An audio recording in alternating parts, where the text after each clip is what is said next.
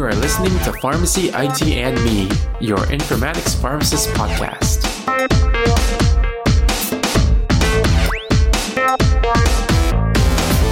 Hey everyone, this is Tony Dao. Welcome to another episode of Pharmacy IT and Me. And as with every episode, we start this one saying that the intended audience is everybody. So today, you know, usually Friday we do a Last Week in Health IT episode where we talk about the news. But I wanted to do a separate one today just about the big cancellation over at HIMSS. So HIMSS 2020 was supposed to be happening this upcoming week, and uh, yesterday, or was it the day before? Actually, yesterday. Yesterday was when they announced the cancellation. So on Wednesday, it was fine. It was still planned to happen, and then yesterday they actually canceled it. So I just wanted to go over some of the, you know, the FAQs that they released and what they said that you know the reason for canceling so late was. Um, just to go over, I'll put a link into the you know to the FAQ into our show notes so you guys can also check it out yourself. But yeah, today's episode is just going to be talking about the HIMSS cancellation. So on their website, uh, they have this FAQ, and one of the first questions is, why did you wait until now to cancel? So just reading from it is, HIMSS leadership has been ga- gathering to discuss the situation at length in coordination with an external advisory panel of medical professionals to support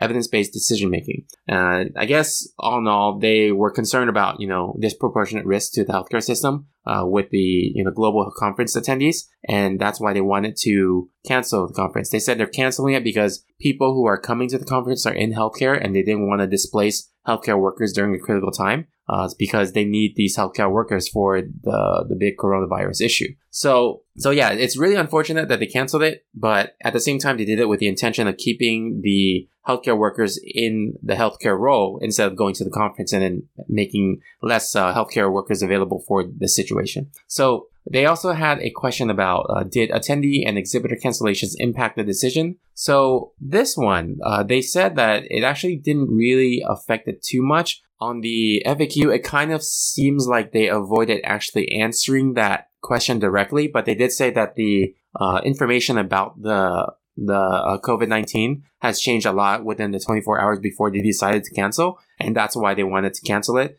to uh, make sure that, you know, uh, it's going to be safe for everybody. And it would be an unacceptable risk to bring so many people together in one location.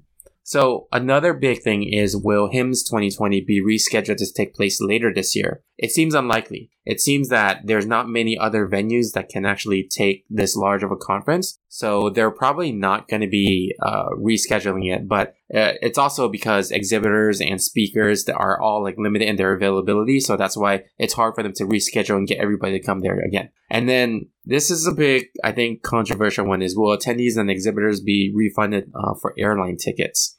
And the HIMSS 2020 policy actually says refundable tickets should be purchased in the event of cancellation. So airline tickets will not be refunded. So this, you know, your mileage may vary. So you purchase tickets at uh, some airlines. Some of them will allow you to reschedule your airline ticket, and some of them will actually uh, choose to uh, charge you a fee for you know changing your flight. So it really depends on which airline you're going to get. But according to HIMSS, they didn't have anything about uh, airline tickets being refunded, except for you better be purchasing refundable airline tickets. Um, so they had they said if there's any other questions that uh, people had about the refunds, then they can contact HIMSS 20 attendee refund at HIMSS.org. So what about the hotel costs? The hotel cost is still an ongoing issue right now with HIMSS and the hotels that they're working with. They're trying to address the reimbursement issue. And again, they said that if there's any other questions, you can email that HIMSS20 attendee refund at HIMSS.org.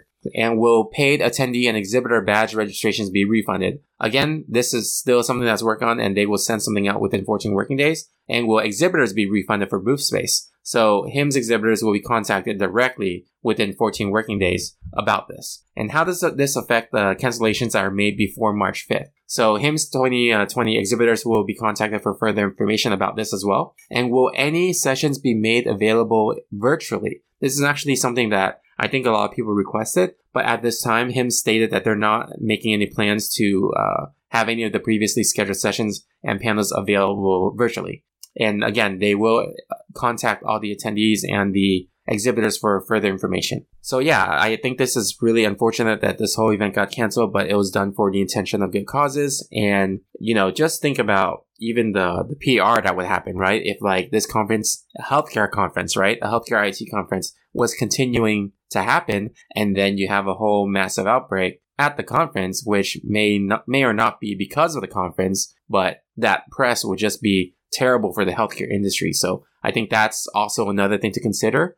But yeah, like th- these are the answers that they have given to the public. And uh, I guess we just need to keep our eyes on uh, any further clarifications that they're going to be providing.